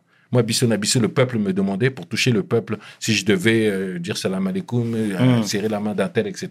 J'allais, je le faisais parce que le plus important, c'est le peuple, que tu puisses passer ton message au peuple. Donc, oui, de prendre tel coup de pression, d'aller serrer telle main, de, de respecter. Je vais venir chez toi, que Mhm. je sois d'accord avec toi ou pas. Euh, je vais venir, je vais chanter dans ton salon sans te dire bonjour en parlant mal de toi. Mhm. Mais tu vas me prendre, tu vas me balancer par la Mm, fenêtre. mm, mm, mm, mm, mm, mm. C'est logique. Bien sûr. Donc ces artistes-là, bien sûr, il faudrait de l'engagement qui trouve les moyens d'influencer les choses. Mais faut- tu vois, c'est sur une ligne, quoi. Faut être très très fin. Mhm. Donc euh, les artistes africains dans certains pays peuvent pas dire merde à la politique parce que c'est ces politiques-là qui tiennent euh, le pays, qui Mhm. tiennent les salles, qui tiennent le truc. Et s'ils veulent évoluer dans leur musique, bah ils sont obligés de quand même se serrer les pattes. D'accord. Ouais, ben du coup, en te disant ça, je pense notamment au concert de Fali qui a été perturbé à Bercy. Ouais, mais tu vois, et en même temps, je, je, je, je- je- moi, je suis un militant, donc j'aime euh, le fond des, des, des- le fond des combattants parce qu'ils veulent euh, euh, euh, un meilleur avenir pour pour le Congo, bien sûr. Donc ça, je suis d'accord avec lui. Mais c'est comme euh, il y avait une règle qu'on se disait souvent euh, avec ministère amer. On peut se battre pour, euh, pour, euh, par rapport au communautairement parlant, on peut se battre pour notre communauté. Il y a des frères qui, peut-être, qui seront dans l'erreur, mais c'est pas à nous de, de casser le frère qui est dans l'erreur, de le, tu vois, quand je me retrouve avec un gars en télé, même si pas, je suis pas d'accord avec lui, ça m'est déjà arrivé, hein, euh, je dis, ouais, je suis pas d'accord avec toi, moi j'ai mon point de vue, mon point de vue c'est celui-là. Mais je vais pas le casser parce que malgré tout, même s'il est dans son truc, ça reste un refrain. Bien sûr. Donc, fallait malgré tout qu'on qu'on on, on va que- on, empêche ses concerts, etc. Mais c'est malgré tout quelqu'un qui représente quand même la culture congolaise et qui la représente à travers le monde, etc., etc., etc. Il va et chante aux États-Unis, il va et chante dans tous les autres vrai. pays, etc., partout en Afrique. etc. Ouais, ben euh, voilà, c'est assez dur de, de, de oui, peut-être lui demander de- d'être plus engagé, d'avoir une fondation, de s'occuper des jeunes en Afrique. lui, je pense qu'il euh, il y a, des- il y a des trucs qu'il fait. Hein, je suis pas au courant de tout ce que fait Fali, mais il y a des trucs qu'il doit faire pour le peuple, etc. Mais lui demander de politiquement se lever contre les trucs, ben c'est pas un politicien, tu vois. Lui, malgré tout, c'est aussi son métier, et donc il chante pour tous ceux qui l'écoutent. Et tous ceux qui l'écoutent, il y a des blancs, il y a des noirs, il y a des Congolais du nord, du sud, de l'est, de l'ouest, il y a des Ivoiriens. Donc il peut pas forcément se lever contre le gouvernement et le Mhm. faire, tu vois. Même Youssou N'Dour au Sénégal, lui, il est rentré carrément en politique et est devenu ministre pour Ouais. essayer de changer les choses. C'est clair. Mais, Mais c'est pas aussi mais simple, pas facile. C'est pas facile. Même Youssou N'Dour qui a vrai. pris son engagement politique, il a vite laissé, il est revenu vrai. dans le business. Hein. C'est vrai. Parce que la politique, Il a là, pas eu que des partisans. hein. voilà, tu vois. vrai, Donc c'est pas forcément, vous avez poussé à Fali à faire de la politique, c'est Mm. pas son truc. Mm. Fali, c'est un chanteur, un danseur, il kiffe ça, il crée son truc, faut le laisser, faut profiter, faut pas lui demander ça. Mhm. Faut demander aux politiciens de faire la politique et aux chanteurs de chanter sans politique. Enfin, normalement. Alors que nous, on vient d'un rap un peu engagé, et le rap, c'est un peu plus engagé. Complètement. Mm. Mais voilà, on sent te- te- te- ce, ce côté politique qui est ancré en toi. Je sais qu'aujourd'hui, il se passe des choses très graves au Centrafrique. Mhm. Euh, T'es impliqué, ça te touche. Il y a des Mhm. choses qui se trament. Est-ce que tu peux en parler? Oui, on est en train de faire un titre, euh, c'est mon, pote Yuri, dans, encore de Bien Sarcelles. sûr, bien sûr. euh, qui, qui, qui, qui, est centrafricain et qui est venu me demander un coup de main pour euh, un morceau un peu qui, uni- qui unifierait plusieurs artistes euh, centrafricains pour la paix en Centrafrique. Euh, ouais, moi je sais que je suis dans le panafricanisme, donc euh, oui, oui, je donne un coup de main. euh, euh, et là, on est sur un titre où on réunit plusieurs artistes euh, de Centrafrique. On en met un, deux, trois autres d'ailleurs, euh, de d'autres pays, pour envoyer un message euh, aux, aux- Centrafricains Bien. pour la paix, l'unité, etc. Pour que parce que si le- la Centrafrique est mieux, bah ça influence aussi euh, toute cette région-là. Donc euh, on a besoin de nos frères aussi centrafricains. Donc euh, si je peux le faire, si je peux participer, j'ai participé à des trucs pour d'autres pays. Donc oui, oui, pour la Centrafrique. Bien euh, sûr. avec mes potes centrafricains. Mon guitariste est centrafricain, celui avec qui je monte, qui s'appelle Saladin et tout. Mhm. Tu vois, donc on en a beaucoup parlé. euh, Yuri m'en parle aussi, etc. Bon, ils veulent faire un truc, je vais avec eux, je donne, je Ah, donne belle force. initiative, belle Ouais, ouais, initiative. c'est important. Belle initiative, mon bro. C'est excellent. Euh, je veux qu'on switch euh, un, un petit peu. Euh, Passy le ghostwriter. Voilà. Mhm, mhm. Il y a que maintenant que tu dis ouvertement que c'est toi qui écris le morceau Vanessa. Oui, oui, oui. oui Pourquoi oui. Bah si, enfin moi, les, Oh, les gens autour.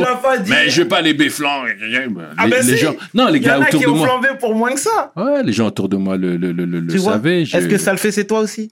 Euh, c'est tous les deux. Gynéco, il a une plume aussi, tu vois. euh, euh, c'est simple, le, le- c'est- je raconter le truc. Quand je suis sorti de mes galères et tout, je me suis retrouvé en studio avec Mariano, etc. Mhm. Donc, euh, quand j'ai rappé le, le- tu vois, il y avait des sons comme ça, je m'amusais, je, je testais mes raps au studio, etc. D'accord. J'ai commencé à kicker le, le, le Vanessa. Gynéco, il a kiffé le morceau, il a dit, ah, non, non. Et moi, j'étais là, je savais que son album se faisait. J'ai dit, bon, il était plus prêt que moi. J'ai dit, si tu veux, tu le prends, etc. Il me dit, ah, je prends le titre. Il a pris le titre. Il a rajouté, euh, dis-moi pourquoi, hein, deux, Ouais, trois ouais. trucs aussi dans, dans le concept. Au début, c'était, je veux une tasse le morceau. Je veux une tasse je veux, Sarcelle, quoi, tu connais. Et il a rajouté le concept euh, Vanessa dessus. Et ça fait le carton de son premier album de, à Gynéco. C'est, ça reste jusqu'aujourd'hui un des Mhm. meilleurs albums de rap, euh, West. Side, vrai. commercial, etc. Pff, Son album est une tuerie. Il est, pff, viens voir le docteur, les Mhm. passements de jambes, les est-ce que ça le fait, les Vanessa, les- Classique. pff, son album Classique. est classique, tu vois. Et j'étais content parce que Gynéco, c'est, allez, je veux dire, mon, mon, mon fils à 30%, à 70% Stomy, et je dirais à 30%. Donc on était content euh, qu'il finalise ce projet. On l'a poussé derrière le micro parce qu'on on avait vu qu'il avait Quelque une sorte de, une fêlure au niveau de l'artistique, au Mhm. niveau du truc. Il était là, il était, tu vois, euh, ses premiers textes qu'il écrivait, on disait, oh, le gars est fou. tu vois? Donc on savait. Gynéco, comme disait Stomy dans un- une interview, euh, c'est une sorte de revanche du ministère amer. Bien. Il nous a vu goumer, il nous a vu nous prendre la tête, il nous a vu truc, il a dit, oh là là, les gars, même s'il est capable, hein, Gynéco, les gens le voient comme ça, il, il met des coups de chaise. Mm. Non, ah, va, ils savent, ils savent, laisse C'est ça. pas grave. Donc, comme tu vois, Gynéco, c'est, c'est, c'est, c'est, oui, c'est, c'est, hum, ouais, c'est un peu, euh, euh, ouais, la revanche du ministère. Nous, on Mhm. était barbares, lui, il est venu dans le commercial, etc., mais toujours avec un, avec une, euh, tu vois, Avec son style. avec son style, avec une, une, une- un côté rude dans, Ouais. dans, dans, dans sa poésie love. Ouais, tu vois, poésie love, mais urbaine, euh, première consultation, classic shit. Classic shit. Et un truc, première Mhm. consultation, normalement, Dr. Dre devait être dessus. Ah C'est ça qu'il a raté. C'est ça que moi je lui reproche Aïe, aïe, sur ce putain d'album. Ah, je sais pas comment il a géré ça au studio Ah, là-bas. Il a, bon. il a peut-être fait son gynéco devant Dre Dre, il était pas prêt. Dit, ah, avec Dr. Dre, ah là là, c'est arrêté encore plus légendaire. Mortel. Ouais, je te disais, pour finir, l'émission touche à sa fin, Mhm. mais je voudrais saluer encore ta vision. Dealer de zouk, Mhm, dealer de raga, Mhm. hip-hop rock, mhm, featuring avec Johnny Hallyday, Mhm. Calogero.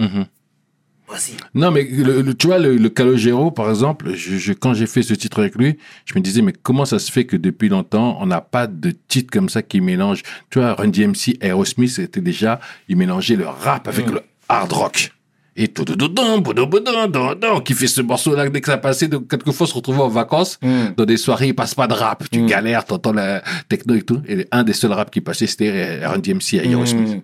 donc après plusieurs années après on m'a dit, je dis, quoi? Dans France, on n'a jamais fait de titre où on mélangeait, on cassait un peu les frontières. Mm. Bah, oui, avec Calo, euh, comme on s'est entendu, je, je savais que le face à la mer allait casser les allait casser quelques barrières. Et puis, Euh, Quelques seulement? Oui, beaucoup de barrières. T'es trop humble, toi. Beaucoup, beaucoup de barrières Ouais. et, et, et, et, trucs. Et le titre avec Johnny, c'est un titre que je devais faire pour dealer de hip-hop rock. Ok. Tu vois, c'est un titre que dans- sur la, cette compilation. Donc, euh, euh, j'ai essayé d'avoir Johnny par, par le biais des maisons de disques, etc. Mhm. Que dalle.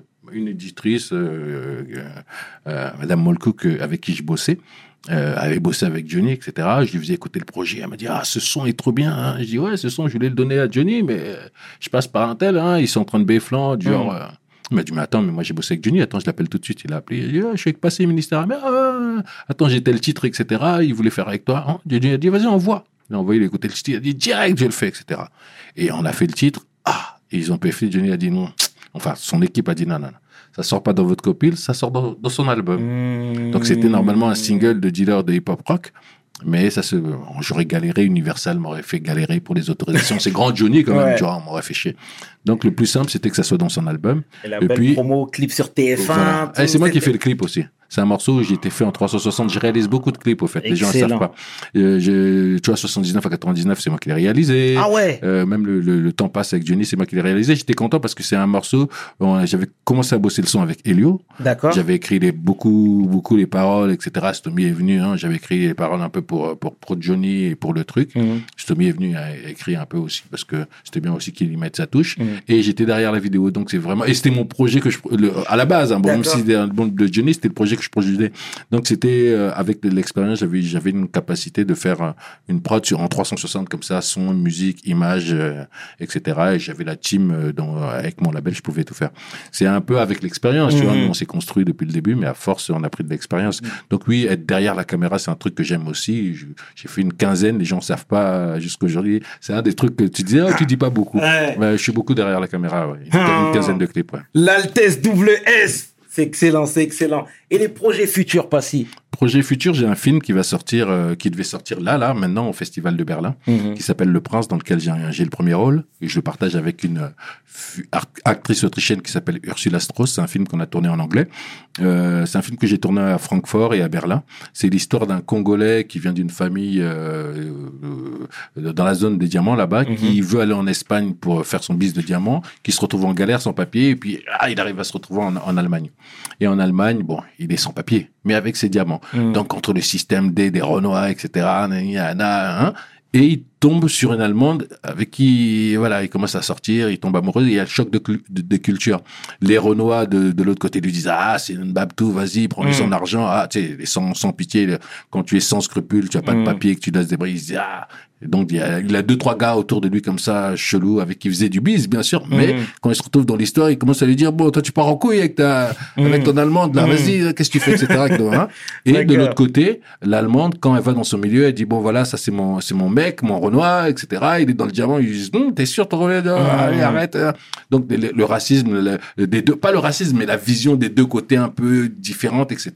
Choc de culture. Donc, c'est un film qui, je pense, va toucher, va parler en, va faire parler en Allemagne, qui peut toucher aussi euh, en France, parce que ça parle de métissage, des bons côtés, du mauvais côté, et qui touchera les, les Africains, parce que euh, c'est ces histoires d'Africains qui partent euh, à la conquête de l'Europe, Mhm. avec les bons côtés, les mauvais côtés, les couples mixtes, etc., etc. D'accord. Voilà. Ah, assurément, en tout cas, on restera. Ça s'appelle Le Prince. C'est Le un film réalisé par Lisa Biarwitch. D'accord. Bah, assurément, on restera à l'affût. Mhm. En tout cas, Passy, au nom de toute l'équipe de WeSL, nous tenons sincèrement pardon, à te remercier. Sache que c'est un honneur. Comme je te le disais tout à l'heure en off, tu es une living legend pour nous. Tu vois, honnêtement. Et ça, je pense que tu n'en as pas conscience. Mais tu nous as Oui, beaucoup. ou même si je, même si on le sait, moi je pense que il y a d'autres choses à faire Ouais. après. Tu vois, le, moi le, le fait que de te- me retrouver là avec un gars de chez moi comme Mm. ça, hein, c'est si on a pu inspirer à ce que nos petits frères fassent Absolument. encore plus de choses, etc. Notre mission, elle est là aussi, euh, casser les frontières et que les petits frères, ils, ils aillent encore plus loin que Mm. nous, ils fassent encore plus de choses, parce que c'est ça la, la, la, la vérité. C'est un relais, un relais pour que les nôtres soient mieux, pour que les Mm. nôtres, euh, pour donner des, des, des, des ouvertures aux nôtres demain, pour qu'on puisse vivre de notre passion et qu'on puisse exister avec nos cultures et nos façons de penser. Et vous nous avez clairement, clairement inspiré. Ça, je te l'ai dit, face caméra. L'émission touche à sa fin. C'était le chairman qui est 500. Tu peux inverser, les deux sont corrects avec l'homme que l'on nomme l'Altesse double S, Passy pour WSL. Peace. C'est We hustle, baby.